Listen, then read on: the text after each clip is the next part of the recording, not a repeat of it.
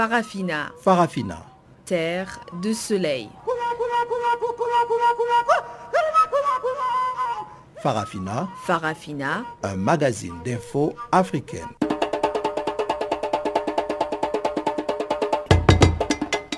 Présentation Pamela Kumba.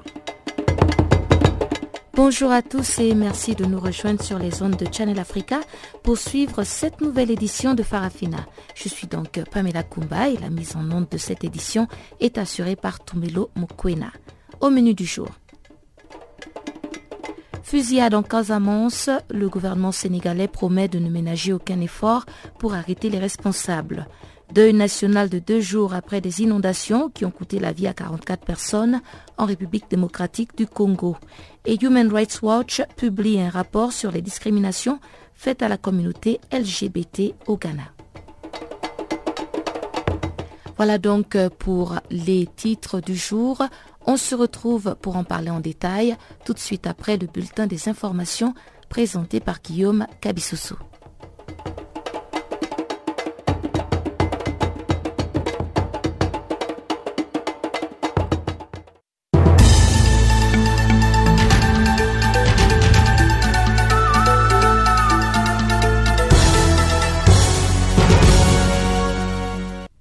Chers auditeurs de Canal Afrique, bonjour à toutes, bonjour à tous. Nous ouvrons ces bulletins d'information par le Niger où on signale le report au 23 janvier du procès de militaires impliqués dans la présumée tentative des coups d'État de décembre 2015 une vingtaine de civils et militaires devraient comparaître devant le tribunal militaire de Niamey pour répondre d'atteinte à la sûreté de l'État.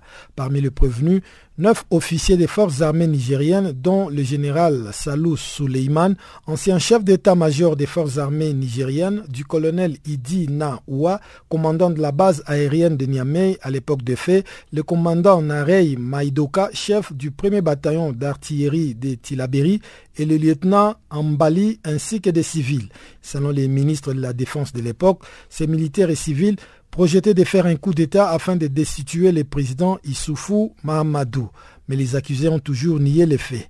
L'audience du 23 janvier prochain devrait ainsi aider à mettre en lumière ce qui s'était réellement passé en décembre 2015. Il faut rappeler qu'en mars dernier, une quinzaine de civils incarcérés dans la même affaire avaient été remis en liberté.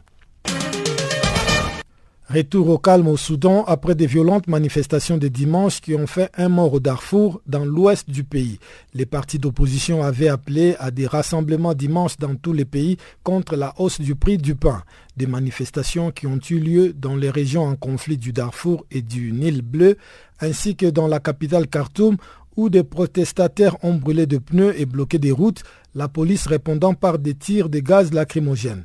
Des étudiants ont également jeté des pierres sur la police anti-émeute devant l'université de Khartoum les récents doublements du prix du pain consécutifs à la décision du gouvernement soudanais de confier les importations céréalières au secteur privé a suscité un vif mécontentement au sein de la population. Selon des témoins, des policiers anti-émeutes ont tiré des gaz lacrymogènes sur des centaines d'étudiants et d'habitants qui s'étaient rassemblés dans les villes de Guénéna et Niala au Darfour et à Damazine dans les Nils bleus.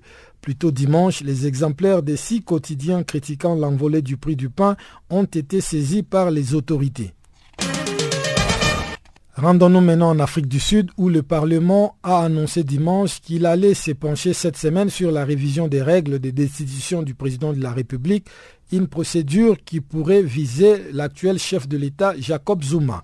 Le Parlement sud-africain vint ainsi se conformer aux injonctions de la Cour constitutionnelle plus haute instance judiciaire du pays qui lui a ordonné fin décembre de mettre en place un mécanisme qui pourrait être utilisé pour la destitution du président. Dans son jugement, la Cour constitutionnelle a reproché à l'Assemblée de ne pas avoir demandé des comptes au président Zuma dans le cadre du scandale de sa résidence privée.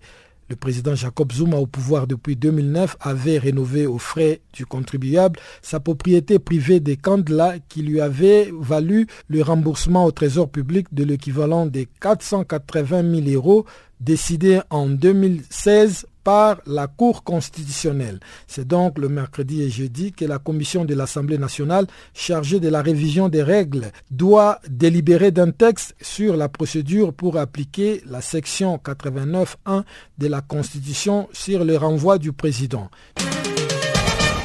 Autre chose à présent avec l'Égypte où l'ancien Premier ministre Ahmed Shafik a indiqué dimanche qu'il ne serait pas candidat à l'élection présidentielle prévue cette année, contrairement à ce qu'il avait annoncé fin novembre.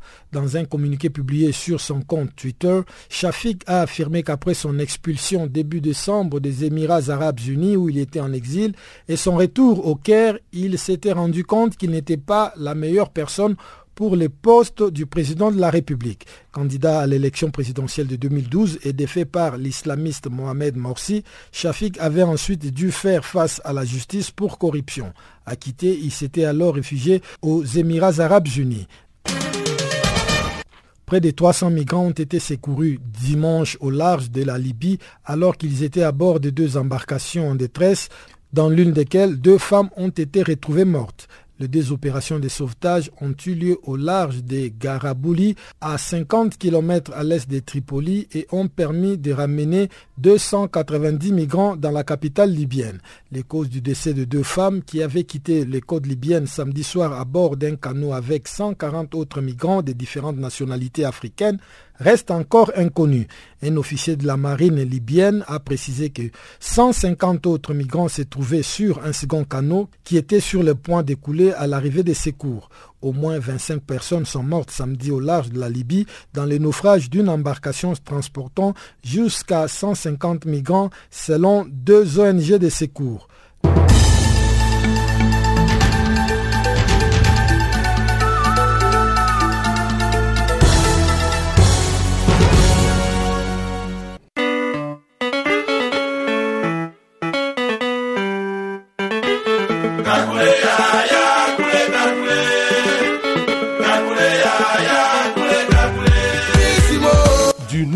Sur Channel Africa.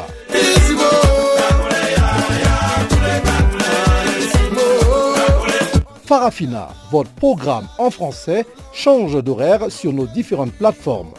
À partir du 1er novembre 2017, retrouvez-nous de 16h à 17h en temps universel sur DSTV, canal 802 et sur Internet live streaming à l'adresse www.channelafrica.co en ondes courte et sur le satellite, retrouvez-nous tous les jours à la même heure, 16h à 17h en temps universel, mais aussi en rediffusion de 23h à minuit.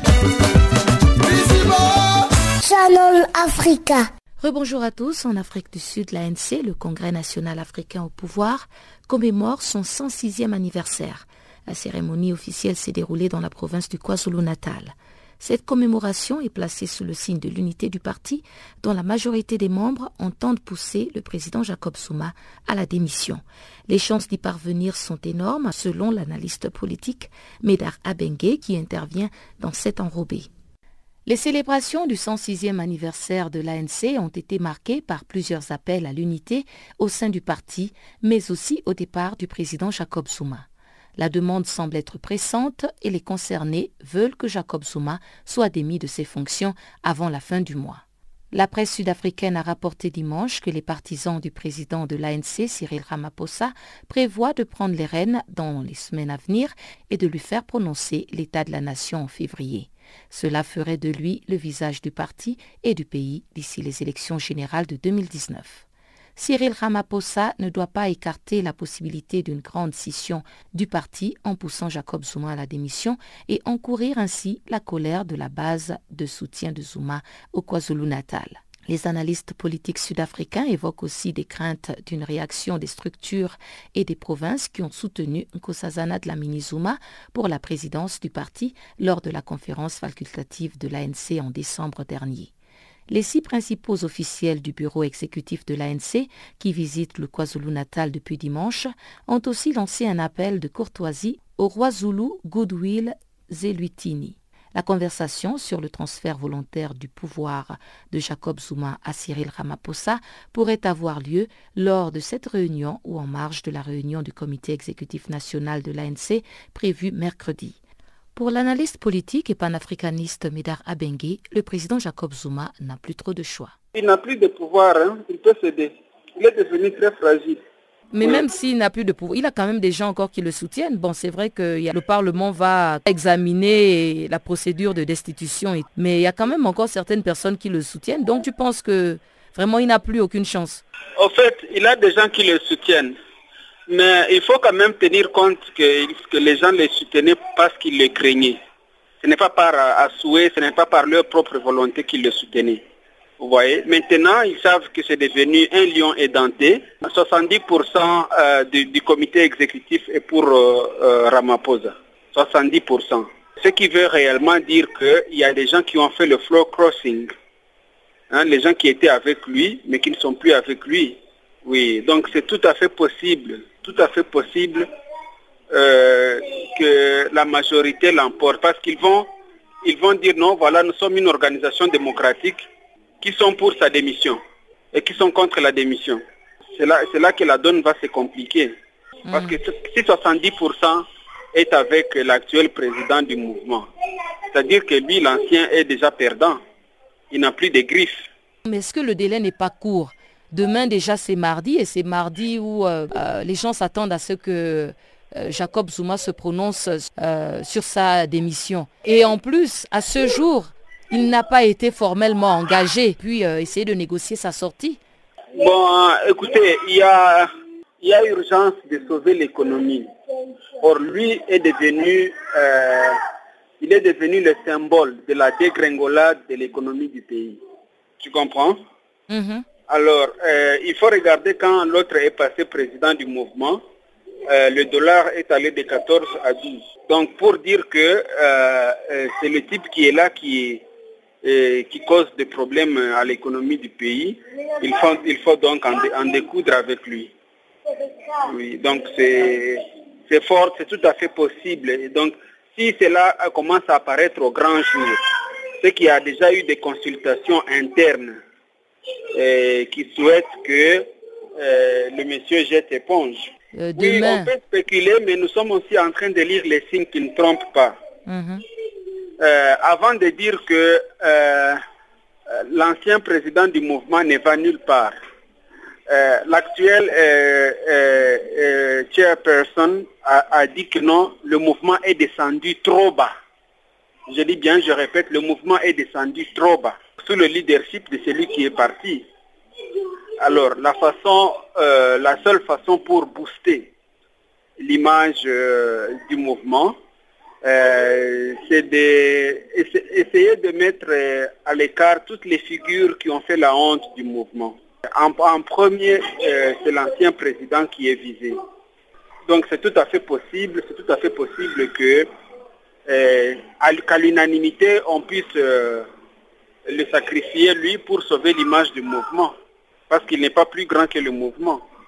Un sous-comité parlementaire a prévu se réunir cette semaine afin d'éplucher les procédures de destitution du président Jacob Souma.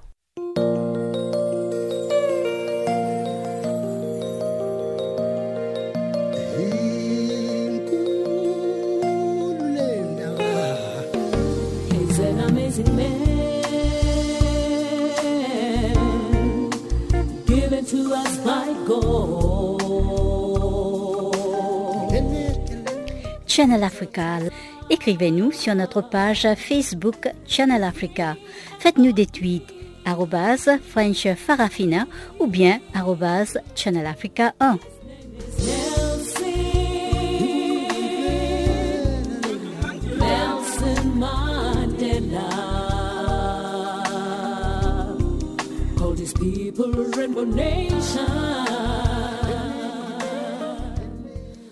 Confusion autour de l'arrestation des leaders séparatistes anglophones camerounais au Nigeria. Ni les autorités nigérianes et ni celles du Cameroun n'ont pour l'instant confirmé cette information. Sissikou Julius Ayuk Tabe, président de l'autoproclamée République fédérale d'Ambazonie, et neuf autres cadres du mouvement séparatiste touchant les zones anglophones du Cameroun auraient été interpellés à Abuja au Nigeria. On fait le point avec Abamenda, notre confrère Léonard Koum c'est tous les médias qui en parlent en ce moment.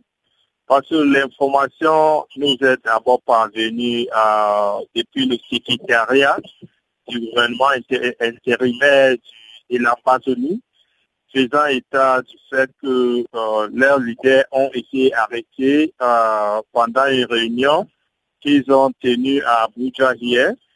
Et pour l'instant, nous n'avons pas encore de confirmation officielle de la part du gouvernement nigérien ni de la part du gouvernement camerounais. Tout le monde est en train de suivre l'affaire. On ne sait pas qui a fait les arrestations et pourquoi ils ont été arrêtés et par qui. Donc, pour l'instant, tout le monde en parle et puis, mais nous n'avions pas d'informations officielles ni de la part du gouvernement nigérien ou, de la part du, gouvernement camerounais.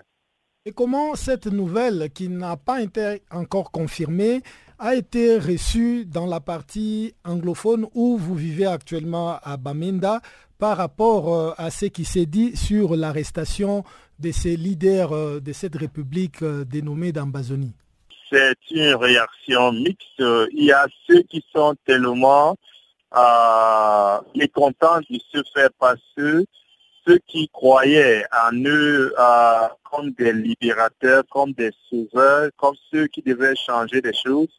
Et par, contre, ceux qui ne sont pas, qui ne soutiennent pas l'idée du sécessionnisme sont en train de, de, de réjouir pour eux, ça siffle la fin de tout ce qui se vit dans le nord-ouest et dans le sud-est. Donc, ce sont des réactions contrastées, euh, désolantes pour, d'autres et réjouissantes pour les autres.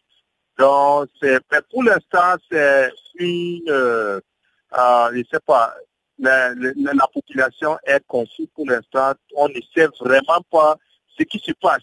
Il y a ceux qui sont contents, il y a ceux qui sont mécontents selon vos observations sur place, une grande partie serait en tout cas derrière euh, cette euh, république dénommée d'Ambazonie ou plutôt beaucoup soutiendraient la décentralisation simplement de la région nord-ouest et sud-ouest du Cameroun. Beaucoup de gens euh, que, nous avons rencontrés veulent vraiment la décentralisation. Il y a aussi beaucoup qui veulent le fédéralisme et puis il y a ceux qui veulent le sécessionnisme. Pour l'instant, il faut euh, vraiment pas donner le taux de ceux qui veulent le sécessionnisme, mais euh, ce, qui nous revient, faire état du fait que beaucoup sont pour la décentralisation, il y a aussi beaucoup qui veulent le fédéralisme. Euh, je crois la plupart le fédéralisme et puis il y a aussi ceux qui soutiennent le sécessionnisme. D'une manière générale, quelle a été la réaction de la population dans cette partie anglophone du Cameroun vis-à-vis du discours de vœux de Nouvel An au cours duquel le président Paul Biya avait prôné le dialogue? Oui, euh, la plupart, c'est un discours qui n'a vraiment pas euh, ému la plupart des gens qui s'attendaient à ce que le président puisse comment le, euh, ce dialogue suffira. Parce qu'il a dit oui, il faut le dialogue, mais comment et qui devait, qui, qui devait l'initier? C'est ce que les gens n'ont pas beaucoup compris, bien qu'il y a beaucoup euh, d'entre eux qui ont applaudi le fait que le président a dit qu'il devait euh, faire en sorte que la décentralisation soit effective cette année et le fait qu'il a appelé à, ou il a annoncé que les élections se tiendront aussi euh, cette année. En République démocratique du Congo, le gouvernement a décrété un deuil national de deux jours qui a démarré ce lundi. Cette mesure a été prise après le décès de 44 personnes la semaine passée à Kinshasa lors d'un déluge mortel. Reportage de notre collaboratrice Gisèle Kayimbani à l'est de la République démocratique du Congo. Deux jours de deuil national à République démocratique du Congo. Le gouvernement congolais a décrété de ce lundi deux journées de deuil national pour pleurer les 44 personnes décédées lors des intempéries le 4 janvier dernier à Kinshasa, la capitale congolaise. Le ministre national des Affaires sociales arrivé à Goma ce dimanche précise que ces deuils qui touchent Kinshasa concernent tous les Congolais. Etienne Seroufoulinga Basika. Vous savez que la catastrophe naturelle qui s'est abattu sur la ville de Kinshasa a frappé toute la nation. Donc euh, je sais que les Quinois sont en deuil, mais c'est toute la nation congolaise qui est en deuil. Je sais que vous aussi, euh, les Goméens ou les Gomatraciens, vous êtes aussi en deuil.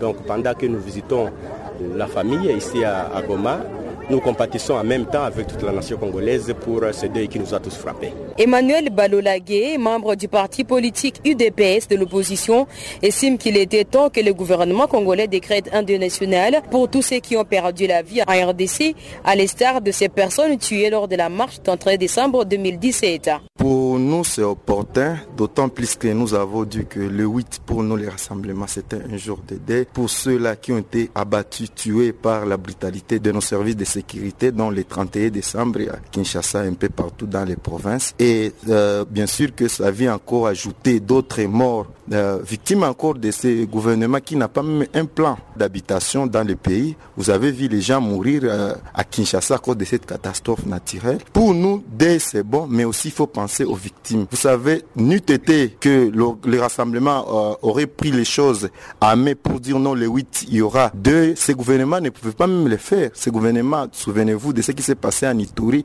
l'année dernière. Donc, pour dire c'est bon d'organiser ces dés, mais aussi, il faut penser pourquoi cette chose est et comment aussi les victimes, on doit les prendre en charge.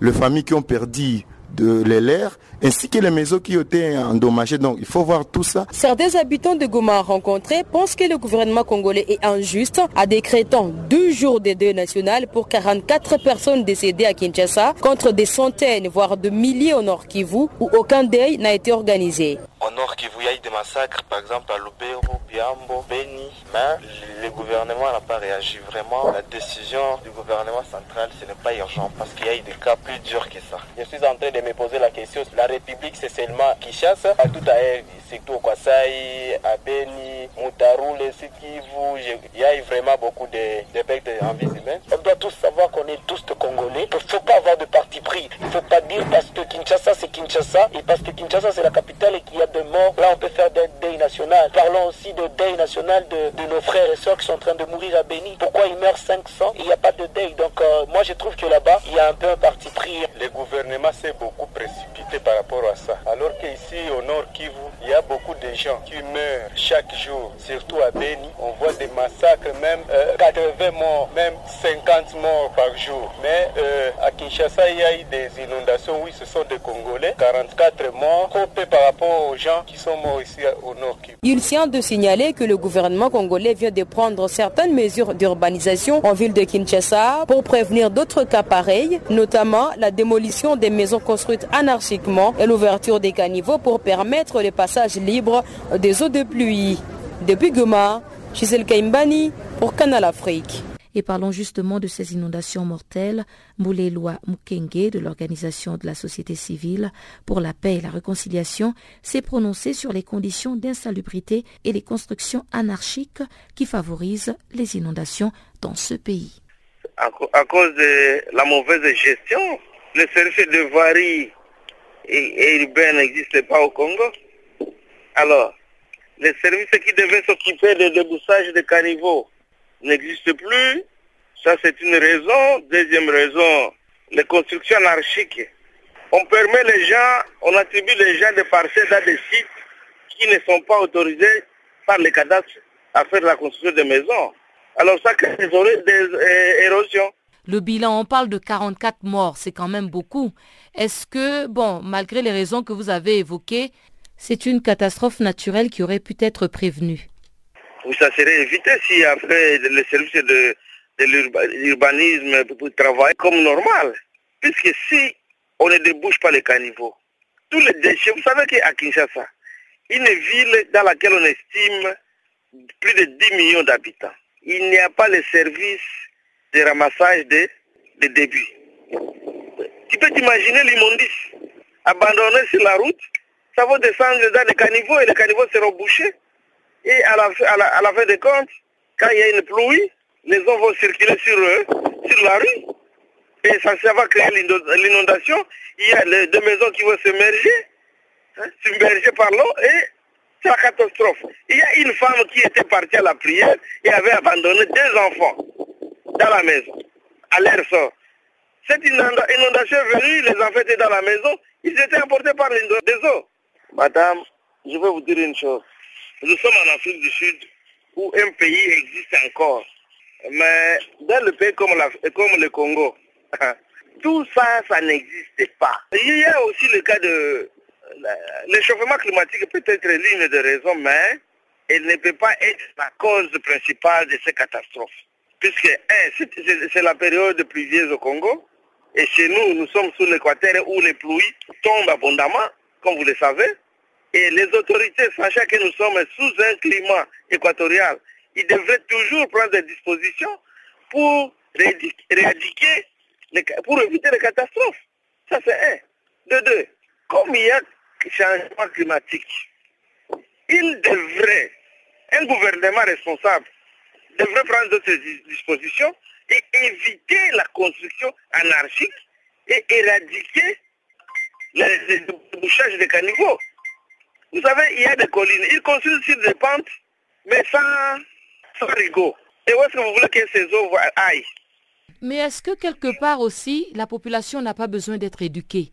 Euh, bon, euh, parce que euh, si aujourd'hui il faut démolir tous les quartiers, toutes les habitations anarchiques, où ira cette population? Vous avez la construction anarchique. vous avez bien dit, construction anarchique, c'est créé par qui? Par l'autorité lui-même. La construction anarchique est créée par l'autorité lui-même. Et ces mêmes autorités construisent anarchiquement. À l'heure où nous parlons, il y a un groupe de ministres qui, sont, qui, qui ont fait une lettre au soi-disant Premier ministre qu'on puisse prendre la gare centrale d'un État, de la capitale, qu'on puisse, puisse donner cette parcelle à, une société privée qui veut construire un mall commercial. Pouvez-vous vous imaginer que dans un État qui se respecte, cette histoire, cette, démarche puisse être entreprise par des ministres?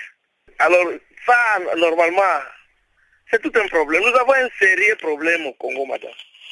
C'est un État qui n'existe presque pas. Et aujourd'hui, il n'y a pas un gouvernement responsable. Ils sont tous là, ce sont des pierres pour leur bien. Mais chacun cherche à gonfler sa poche. C'est tout. C'est là qui sont appelés à faire le changement. Ce sont ceux-là qui sont en train de détruire le Congo. L'élite, elle est complètement médiocre. C'est comme s'il n'y avait pas d'intellectuels. C'est comme s'il n'y avait pas des hommes. Comment est-ce que tu peux t'imaginer les ténors, soit des ténors de l'opposition, aujourd'hui il, il s'est rallié à Kanambé encore? C'est lui qui a appelé Kanambé rwandais hier, c'est lui qui va le rallier aujourd'hui puisqu'il lui a donné 250 000 dollars. Moi, je pense qu'il y a une classe de gens qu'il faut complètement radier, il faut complètement égorger. Ça a toujours été mon point de vue.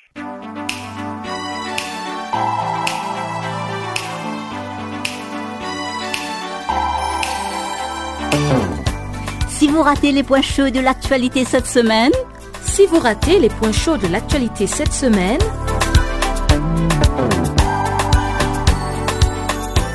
eh bien, sans plus tarder, suivez la revue des actualités de la semaine sur Channel Africa.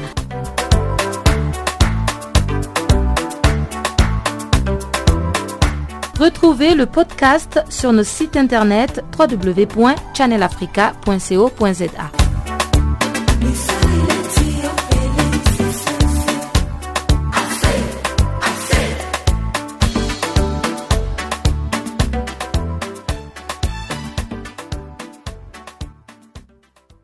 Le gouvernement sénégalais a promis dimanche de ne ménager aucun effort pour arrêter les responsables du massacre de 13 hommes ce week-end en Casamance.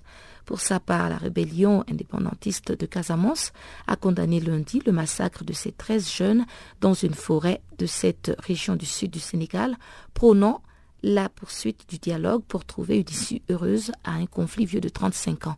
Les détails dans ce compte rendu de Guillaume Cabissoso. À la tête d'une délégation de hauts responsables politiques et militaires, le ministre sénégalais de l'Intérieur s'est rendu au chevet des blessés alors que depuis samedi, une compagnie de quelques 150 parachutistes de l'armée sénégalaise fouille la région en procédant à un ratissage en profondeur pour tenter de retrouver les auteurs des tueries qui ont eu lieu samedi dans la forêt de Borofaye lorsque des jeunes partis chercher du bois mort ont été surpris par une bande d'hommes armés.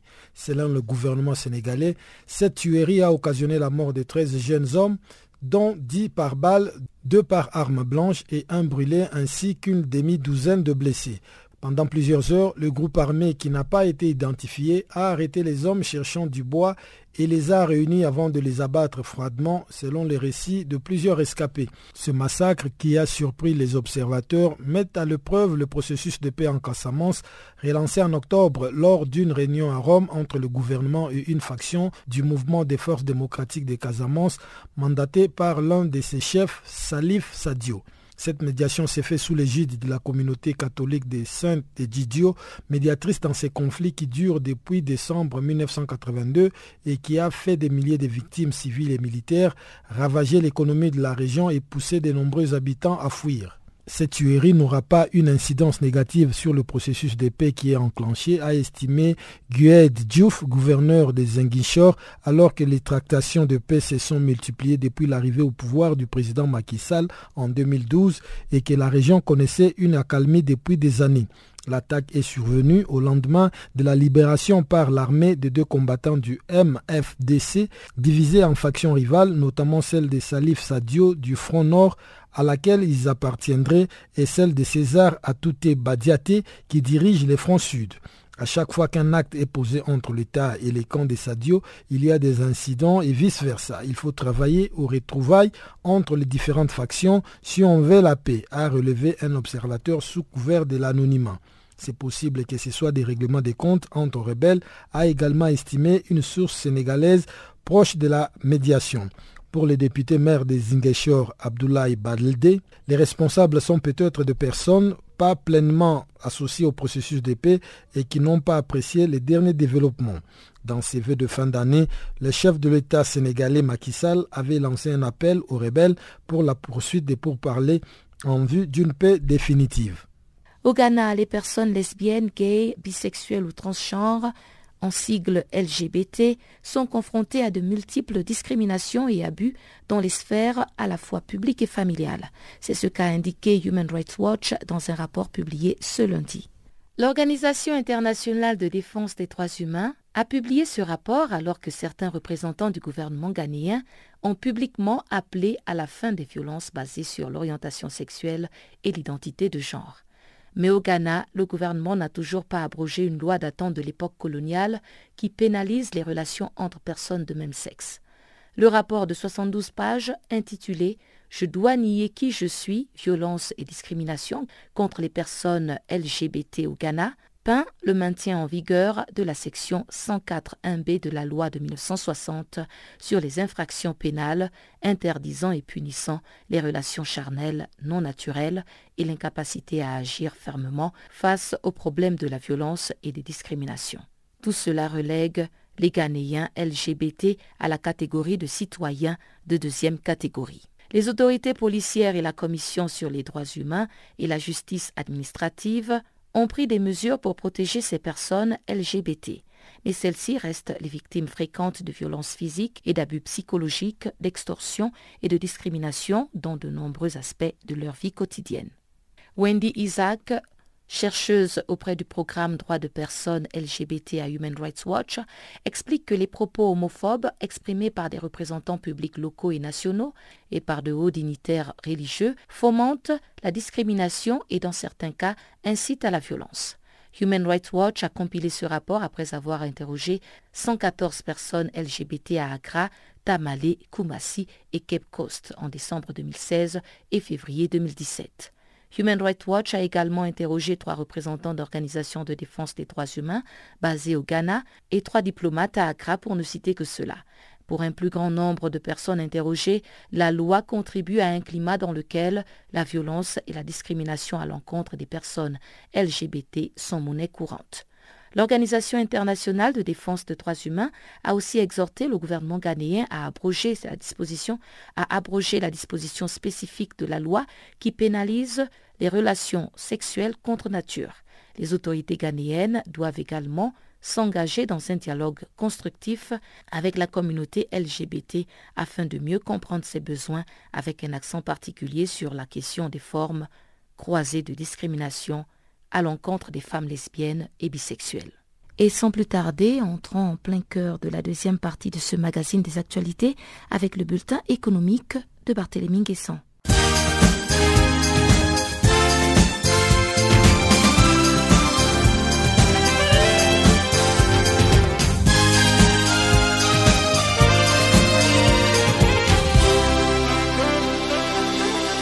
Bonjour Pamela, bonjour et bienvenue à tous. Commençons notre bulletin de l'économie avec l'industrie minière. L'entreprise Gem Diamonds a découvert deux énormes diamants de plus de 100 carats dans sa mine au Lesotho. La compagnie minière a annoncé dans un communiqué publié ce lundi avoir extrait deux diamants de type 2A de 117 et 110 carats. Les diamants de type 2A sont dits purs et sont les pierres les plus chères sur le marché. L'action de la société a augmenté de 8,2% à Londres. C'est un bon début d'année pour la compagnie Gem Diamonds après la découverte d'au moins 7 pierres de plus de 100 carats en 2017, 5 l'année précédente et une douzaine en 2015. Gem Diamonds a vendu une pierre de 357 carats pour 19,3 millions de dollars en 2015. La société Lucapa Diamond a également connu une bonne année, annonçant lundi qu'elle avait découvert deux diamants de 103 et 83 carats dans ses opérations en Angola. La plus grande découverte de l'entreprise Lucapa Diamond a été une pierre de 404 carats qui s'est vendu à 16 millions de dollars en 2016. Au Tchad, Quatre regroupements de partis politiques ont publié dimanche une déclaration contre les décisions du gouvernement d'augmenter le prix du carburant et de réduire les salaires des fonctionnaires. Jeudi dernier, les automobilistes et motocyclistes ont découvert avec surprise une augmentation du prix du carburant. Le député Jimé Clément Bagaou, un des chefs du parti signataire de la déclaration, demande que ces mesures soient levées et que le salaire des fonctionnaires soit rétabli. Selon le gouvernement tchadien, ces mesures d'austérité sont inévitables. Elles visent à atteindre le niveau de performance exigé par le Fonds monétaire international, le Tchad traverse une crise financière depuis au moins deux ans. La BCAO dément l'existence de faux billets de 10 000 et 5 000 francs CFA. L'information a été donnée dans un communiqué publié dimanche sur le site internet de l'institution financière. La Banque centrale des États de l'Afrique de l'Ouest informe le public que des messages frauduleux qui lui sont imputés sont diffusés sur les réseaux sociaux, tendant à faire croire à l'existence de faux billets de 10 000 et 5 000 francs CFA et de différences sur la dimension de ces billets. La BCAO dément formellement être à l'origine de ces informations et précise qu'elle n'a apporté aucune modification à la gamme actuelle des billets de banque, l'institution financière invite par conséquent les populations à la plus grande vigilance et à ne se référer qu'aux seules voies de communication officielles usuelles de l'Institut d'émission. La BCAO rappelle que tous ces communiqués sont publiés sur son site internet www.bcao.int ainsi que dans la presse écrite et audiovisuelle. Au Burkina Faso, le ministère burkinabé de la Santé vient d'annoncer le retrait sur le marché des produits de lait et de farine infantile contaminés. Une liste de produits concernés par la mesure a été publiée. Le ministère recommande aux parents qui détiendraient des boîtes correspondantes au lot contaminé de ne plus les utiliser. Le communiqué du ministère souligne également qu'en cas d'apparition de fièvre et des signes de maux de ventre avec des vomissements et de diarrhée contenant parfois du sang, les parents doivent immédiatement envoyer l'enfant dans un centre de santé pour une meilleure prise en charge. Le ministère de la Santé précise qu'il a été informé de cas de contamination par Salmonella algona de lait et de farine infantile produits par la société Lactalis. Restons au Burkina Faso. La première édition de UMOA Business Forum se tiendra à Ouagadougou les 2 et 3 mars prochains autour du thème Accès des entreprises au marché et à la commande publique sous-régionale. Ce rendez-vous économique vise à mettre en réseau les acteurs du développement, notamment les personnalités politiques, les institutions bancaires, les entreprises et les investisseurs, en vue de dégager des solutions concrètes. La croissance économique dans l'espace de l'Union économique monétaire ouest-africaine est de plus en plus influencée par les PME et PMI qui restent toutefois confrontés à d'énormes difficultés. UMOA Business Forum est organisé par OSD Communication sous l'égide de la commission de l'UMOA et le parrainage du ministère du Commerce, de l'Industrie et de l'Artisanat du Burkina Faso. Rendons-nous en Tunisie pour terminer notre bulletin. L'Institut national des statistiques a indiqué samedi que le taux d'inflation du pays a atteint 6,4% au mois de décembre dernier. L'INS a précisé que le taux d'inflation a connu sur l'ensemble de l'année 2017 une courbe ascendante partant de 4,6% en janvier jusqu'à 6,3% en novembre, en passant par une stabilisation à 4,8% durant les mois de mai et juin dernier. Le taux d'inflation était de 4,2% en 2016 et 4,1% en 2015. En 2014, ce taux était de l'ordre de 4,8%. Selon l'INS, certaines dispositions et mesures dans la nouvelle loi des finances 2018, mises en vigueur à partir du 1er janvier, ne feront qu'accentuer le taux d'inflation pour gagner pas moins d'un point par rapport au taux de 2017. Il s'agit notamment de l'augmentation des prix de certains produits de consommation à cause d'une majoration de la TVA pour 2018. Ainsi prend fin notre bulletin de l'économie. Merci de nous avoir suivis.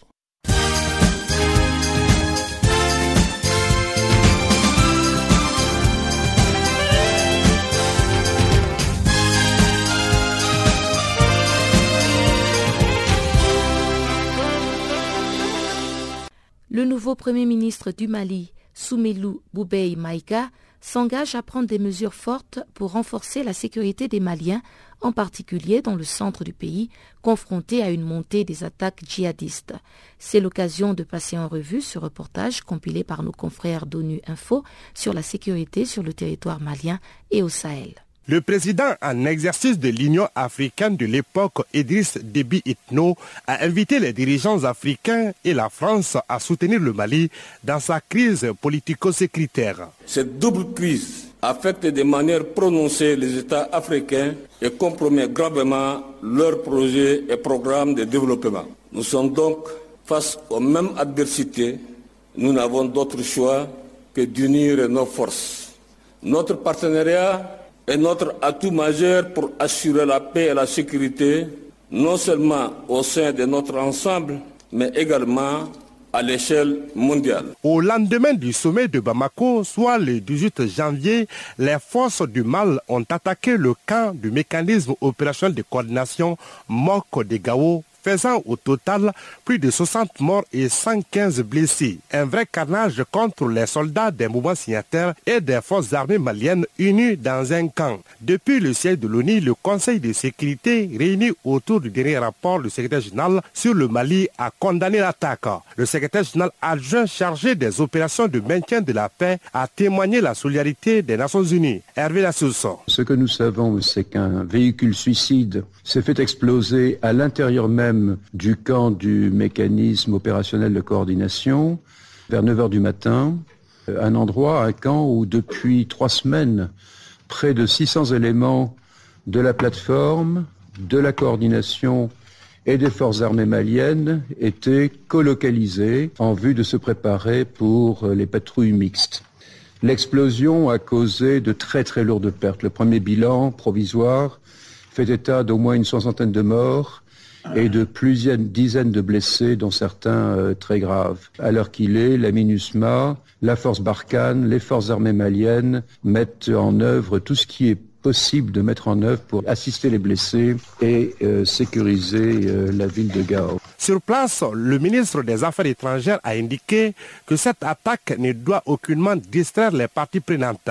Abdoulaye Diop. Cette attaque ne doit pas nous distraire de notre volonté de pouvoir aller de l'avant et promouvoir la paix et faire démentir la volonté de ceux qui veulent uniquement saboter le processus de paix. Un mois après l'attaque sanglante de Gao contre le mécanisme opérationnel de coordination MOC, Bamako accueille les dirigeants du Sahel et la France pour le sommet extraordinaire du G5 Sahel.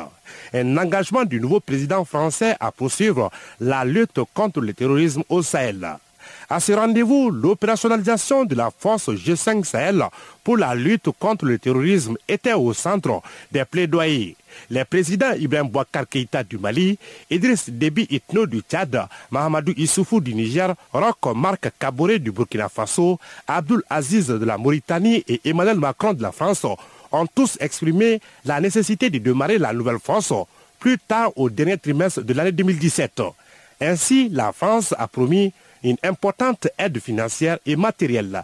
Emmanuel Macron. Le soutien de la France à cette initiative, qui passera d'abord par un soutien opérationnel aux unités, avec euh, un soutien accru de l'opération Barkhane en conseil, assistance et accompagnement au combat, qui est un élément euh, très concret. Une aide matérielle importante avec 70 véhicules tactiques, du matériel de communication et d'interopérabilité des forces, du matériel de protection pour les hommes et une aide en infrastructure et transmission, en particulier pour l'état-major du secteur centre, un soutien à la mise en place des centres de préparation à l'engagement opérationnel que prévoit de mettre en place en particulier le Burkina, le Niger et le Mali. Cette force du G5 Sahel a besoin environ de 280 milliards de francs CFA pour son opérationnalisation. Opportunité pour le président français d'annoncer un financement de plus de 5 milliards 200 millions de francs CFA d'ici fin 2017. Et le président en exercice du G5 Sahel, Ibrahim Bouakar d'exprimer l'urgence. Il y a urgence là, il y a urgence. Parce que ceux, qui, ceux que nous avons en face de nous n'attendent pas. Ils l'ont prouvé encore, et c'est pas à vous qui vais l'apprendre. Ils l'ont encore prouvé hier ou ce matin. Donc il nous faut aller vite. Il nous faut aller vite, et bien. Face aux menaces sécuritaires qui persistent vers le delta central du Niger, en passant vers le long des frontières Mali-Burkina Faso-Niger, le président en exercice du G5 Sahel est allé inaugurer le poste de commandement de cette force dans la région de Mopti. Sur place, le président Ibeka s'est réjoui du choix porté sur le Mali pour accueillir le commandement central. Ibeka indique également que c'est un atout pour le pays. Je suis certain que, fort du soutien de cette force conjointe du Sahel, ne peut pas reprendre espoir. Et sa force de résilience va se manifester de plus en plus, de mieux en mieux. On l'a vu récemment. C'est au fond une visite euh, qui suscite en moi beaucoup de satisfaction beaucoup d'espoir. La rénovation des sites de commandement de la force africaine contre le terrorisme au Sahel a coûté plus de 85 millions de francs CFA. L'Union africaine s'est engagée dimanche à renforcer la formation de la police somalienne avant le retrait de ses troupes du pays. Le représentant spécial adjoint du président de la Commission de l'Union africaine pour la Somalie, Simon Moulongo, a déclaré que ce plan vise à améliorer la capacité des forces de sécurité somaliennes en vue d'atteindre des normes internationalement acceptables. Les détails avec Barthélémy Guesson. Le représentant spécial adjoint du président de la Commission de l'Union africaine pour la Somalie, M. Simon Moulongo, a indiqué dans un communiqué publié à Mogadiscio que les officiers des forces de sécurité somaliennes vont bénéficier cette année d'une formation et d'un encadrement plus intensif. Les forces somaliennes vont devoir assurer la sécurité des villes clés du pays en remplacement des troupes de la mission de l'Union africaine en Somalie, à MISOM, et cela dans le cadre d'un plan de transition. Cette décision est conforme à la résolution 2372 du Conseil de sécurité des Nations Unies adoptée en août 2017. La résolution autorise la MISOM à commencer le transfert des responsabilités de sécurité aux forces nationales somaliennes. Rappelons que plus de 20 années de guerre civile et l'absence de structures étatiques ont créé en Somalie une situation propice au développement du terrorisme international incarné par le groupe Al-Shabaab affilié à Al-Qaïda. Après plusieurs reports successifs, des élections ont finalement abouti le 27 décembre 2016 à l'inauguration d'un nouveau Parlement. Celui-ci a procédé le 8 février 2017 à l'élection de M. Mohamed Abdullahi Mohamed Di Farmajo comme nouveau président somalien. La situation sécuritaire dans ce pays de la Corne de l'Afrique s'est améliorée ces dernières années grâce à l'engagement de la communauté internationale aux côtés de l'Union africaine, autorisée par la résolution 2124 du Conseil de sécurité de l'ONU. L'instance panafricaine déploie depuis 2016 une mission militaire en Somalie pour lutter contre Al-Shabaab. La mission compte aujourd'hui environ 22 000 hommes composés de contingents africains en provenance notamment d'Éthiopie, de Djibouti, du Kenya, de l'Ouganda et du Burundi. Cependant, la résolution 2372 du Conseil de sécurité des Nations Unies a approuvé en août dernier la réduction progressive des troupes de la MISOM pendant la période de transition politique. La résolution demande un retrait graduel des troupes de l'Union africaine suite à une formation intensive et un renforcement des capacités des forces de sécurité nationale somaliennes. Environ 1000 soldats de la MISOM devraient quitter la Somalie d'ici le 31 décembre 2017. Des milliers de nouveaux réfugiés centrafricains sont arrivés au Tchad depuis fin décembre, fuyant une éruption de violence dans le nord-ouest de la République centrafricaine. C'est ce qu'a indiqué l'Agence des Nations Unies pour les réfugiés. Ibrahima Diané, porte-parole du HCR au Tchad, est au micro de Christina Silvero. Depuis la dernière semaine de décembre, autour du 26 et 27, nous avons commencé à recevoir euh, sur le territoire tchadien plusieurs milliers de réfugiés centrafricains sont venus, euh, la plupart en famille, mais surtout des familles des enfants qui ont traversé la frontière dans des conditions difficiles, puisque vous savez que cette frontière est fermée avec la Centrafrique. À ce jour, nous avons enregistré plus de 2350 nouveaux arrivants avec les autorités tchadiennes et il nous a été rapporté que plusieurs milliers d'autres sont dans des villages tchadiens de long de la frontière avec la Centrafrique que nous allons commencer à enregistrer dès maintenant. Que disent euh, ces Centrafricains qui sont parvenus à traverser la frontière? Alors, ils, le disent euh, concorde un peu avec ce que nous apprenons par euh, les médias, que autour du 26 décembre, il y a eu des affrontements entre deux groupes armés qui ont éclaté dans cette zone autour de Pawa, au nord-ouest de la Centrafrique. Et aussi, d'après ce qu'ils nous disent, c'est qu'il y a aussi beaucoup de rumeurs d'attaques d'autres mouvements armés dans la zone et cela a suscité un mouvement de population aussi bien vers la frontière tchadienne qu'à l'intérieur même de la Centrafrique. Est-ce qu'on a une idée de ce qu'il y a derrière euh, ces euh, confrontations? Il est difficile pour nous, hein, à partir du Tchad, de juger ou d'évaluer ce qui se passe. Mais d'après ce que les réfugiés nous disent, c'est toujours le contrôle du territoire entre des groupes armés qui étaient souvent d'ailleurs des alliés auparavant, notamment au sein de la Séléka, et qui aujourd'hui tente de contrôler certaines zones au niveau de la frontière. Justement, un des réfugiés euh, nous a expliqué que euh, un des groupes armés s'était mis sur un axe principal qui relie le Tchad à la Centrafrique pour bloquer les mouvements. Et donc pour nous, ce qui est le plus euh, difficile à, à observer, c'est que ces genres de tensions ne sont pas ponctuelles, deviennent de plus en plus récurrentes. Et depuis l'année dernière déjà, nous avons reçu plus de 2000 réfugiés de la Centrafrique et l'année d'avant, en 2016, pareil. Alors que, vous savez bien, après les élections présidentielles, on pensait tous que nous allions plutôt organiser des rapatriements vers la Centrafrique. On dirait que dans l'espace d'un peu plus d'une semaine, vous avez reçu le double du nombre de réfugiés centrafricains que dans l'ensemble de 2017. Oui, absolument, et peut-être même beaucoup plus, parce que, comme je vous dis, nous avons des rapport des autorités locales qui nous parlent de plusieurs milliers. Certains chiffres se situent au-delà de 13 000 personnes. Euh, donc nous avons reçu, vu des chiffres euh, sur des listes de plus de 5 600 personnes que nous n'avons pas encore enregistrées. Et en plus de cela, on nous a mentionné une autre liste de plus de 13 000 personnes. Alors, je vous dis ces chiffres parce que les autorités nous les ramènent, mais il faut être prudent avec ces chiffres parce que souvent, certains de ces réfugiés sont en train de bouger entre les villages et donc c'est peut-être les mêmes personnes qui sont enregistrés dans différents villages par les autorités tchadiennes. Que compte faire le HCR face à cette situation et à quoi appelle euh, l'agence? Et donc, nous avons déployé la semaine dernière, déjà dès qu'on nous a parlé de ces mouvements, une équipe avec euh, notre partenaire ici gouvernemental qui est la Sénat, la Commission nationale d'accueil et de réinsertion des réfugiés et des rapatriés. Nous avons déployé pour enregistrer ces personnes parce que c'est là, par cela que ça commence, la protection d'abord. Et ensuite, euh, depuis hier, nous avons déployé l'assistance euh, en, en, matériel, en articles ménagers et aussi en vivre grâce au soutien du programme alimentaire mondial pour ceux qui ont été déjà enregistrés. Euh, donc, nous allons poursuivre ces genres d'activités, mais comme vous savez, le Tchad accueille déjà plus de 76 000 personnes en provenance de la Centrafrique. Certains sont ici depuis euh, le début des années 2000. Et donc, euh, c'est un poids. Et nous, vous savez que pour un programme comme euh, nous avons ici au Tchad, les ressources sont assez limitées. Et donc, c'est l'occasion pour nous d'attirer l'attention des bailleurs de fonds sur cette situation et aussi de motiver les autorités tchadiennes à autoriser les réfugiés à accéder au territoire tchadien malgré la fermeture officielle des frontières avec la Centrafrique. Ibrahima Diané, vous êtes chargé de communication du HCR euh, à N'Djamena au Tchad. Est-ce que vous êtes amené à rencontrer justement euh, ces réfugiés centrafricains? Absolument. L'année dernière, moi j'ai fait plusieurs tours euh, dans la zone de Baïboukoum où nous avons, euh, l'année d'avant déjà, comme je vous expliquais, reçu plusieurs milliers de réfugiés, environ 2000 réfugiés de la Centrafrique, et l'année dernière de même.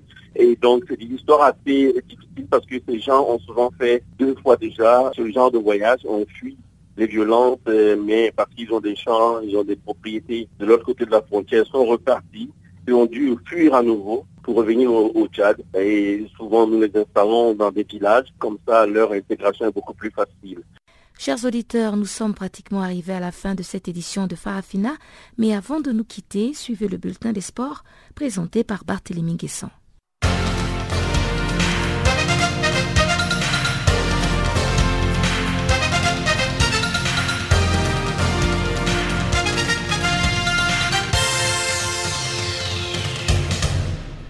Bonjour et bienvenue dans le bulletin des sports.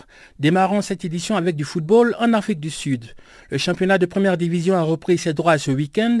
Les rencontres du dimanche ont vu Bloemfontein Celtic défaire à domicile les Golden Arrows par 2 buts à 1, quand Chipa United a chippé les 3 points de la victoire face à Amazulu. Les visiteurs se sont imposés sur le score de 2 buts à 0. Le samedi, Polokwane City a battu les leaders du championnat par 3 buts à 2 au Peter Mokaba Stadium. Les Mamelody Sundowns avaient pourtant ouvert le score en première mi-temps grâce à Georges Lebessé. Ils ont gaspillé un bon nombre d'occasions, notamment avec Percy Taou, Tembazwane et Upa Magnissa. Dans les autres affiches du samedi, Supersport United et Kaiser Chiefs se sont séparés sur nul vierge. Orlando Pirates a battu Baroka FC 3 buts à 1 et Platinum Stars s'est incliné à domicile face à Cape Town City sur le score de 1 but à 0. Vendredi, les champions en titre Bidvest Vets sont tombés 1 à 0 devant Free State Stars quand Ajax Cape Town s'est incliné à domicile 1 à 2 contre Marisburg United. Au classement, avec un match en retard, les Mamelody Sundowns demeurent en tête avec 28 points. Cape Town City occupe la deuxième place à un point du leader et deux points d'avance sur son poursuivant direct, les Free State Stars. Les champions en titre Bidvest Vest languissent dans le bas du tableau. Encore du football. Le troisième tour de la Coupe d'Angleterre s'est déroulé ce week-end. Arsenal, les détenteurs de la Coupe, ont été éliminés de façon sensationnelle par Nottingham Forest dimanche. Les Gunners d'Arsène Wenger sont tombés sur le score de 4 à 2. Autre grosse victime de cette journée de choc, Leeds United a été sorti par Newport County, une autre modeste équipe de seconde division, score final 2 buts à 1. West Ham a survécu l'élimination grâce à un match nul et vierge face à Shrewsbury. Tottenham a marqué 3 buts en 8 minutes en deuxième mi-temps pour battre l'AFC Wimbledon. Samedi, Chelsea et Norwich ont fait un match nul vierge quand Manchester City s'est imposé 4 buts à 1 face à Burnley. Vendredi, Liverpool a battu Everton 2 à 1 et Manchester United a défait Derby 2 à 0. Fermons notre page football avec le Jamaïcain Usain Bolt qui a annoncé qu'il ferait un essai au Borussia Dortmund au mois de mars. Le retraité roi du sprint a révélé l'information dans une interview publiée dimanche par le journal anglais Sunday Express. Le champion jamaïcain a indiqué que l'un de ses plus grands rêves est de signer à Manchester United. Le double recordement du monde du 100 mètres et du 200 mètres a confié avoir discuté avec le mythique entraîneur de Man United, Sir Alex Ferguson. Bolt s'est également entretenu avec son ami Paul Pogba. Il confirme ainsi son envie de faire carrière dans le football. L'athlète jamaïcain a pris sa retraite après avoir terminé troisième au mondiaux de Londres au mois d'août dernier. Usain Bolt a terminé son illustre carrière d'athlète avec 8 médailles d'or olympiques, 11 titres mondiaux et 3 records du monde. Du handball à présent avec le tournoi amical de la Golden League en France. L'équipe égyptienne masculine a bouclé sa préparation pour le championnat d'Afrique des Nations qui doit se dérouler du 17 au 27 janvier au Gabon. Les Pharaons se sont inclinés dimanche face à la Norvège 31 à 28. Une troisième défaite en trois matchs. Samedi déjà, les champions d'Afrique en titre étaient tombés devant la France sur le score de 33 à 23 lors de la deuxième journée de la Golden League. Leur première défaite est survenue face au Danemark. Les Pharaons terminent le tournoi de la Golden League à la dernière place après d'une semaine du coup d'envoi de la canne du handball. Au Gabon, les Égyptiens vont entamer la défense de leur titre face au Maroc. La Fédération nigériane de basketball a déclaré dimanche que le Nigeria est l'équipe la moins bien classée de son groupe pour les Jeux de la Commonwealth 2018. Les 10 Tigers nigérians sont numéro 1 en Afrique et 32e dans le monde. En Australie, le Nigeria va évoluer dans le groupe A aux côtés de l'Australie, de la Nouvelle-Zélande et du Canada. L'Australie, qui a terminé 4e aux Jeux olympiques de Rio en 2016, est classée 10e au rang mondial, tandis que le Canada occupe la 25e place. La Nouvelle-Zélande a participé à tous les Jeux de la Commonwealth depuis sa création en 1930. 10 Tigers nigériens vont débuter leur campagne contre la Nouvelle-Zélande le 6 avril avant d'affronter le Canada un jour plus tard, le 10 avril, et seront face aux autres Australiens. L'équipe nigériane a commencé sa préparation pour les 21e Jeux de la Commonwealth depuis vendredi à Lagos. Partons en Australie pour parler de tennis. L'Australien Nirk Kyrgios a remporté dimanche le tournoi de Brisbane en battant l'Américain Ryan Harrison 6-4-6-2. Kyrgios remonte à la 17e place mondiale à une semaine du début de l'Open d'Australie. Chez les dames, l'Allemande Julia Gorges a surpris la Danoise Caroline Wozniacki en finale simple du tournoi d'Auckland. Julia s'est imposée 6-4, 7-6, remportant ainsi le cinquième titre de sa carrière. Caroline Wozniacki, troisième joueuse mondiale et tête de série numéro 1 à Auckland, était pourtant la favorite. Avec ce succès, Julia Gorges monte à la troisième place mondiale. Voilà, c'est la fin de ce bulletin de l'actualité sportive. Merci de l'avoir suivi.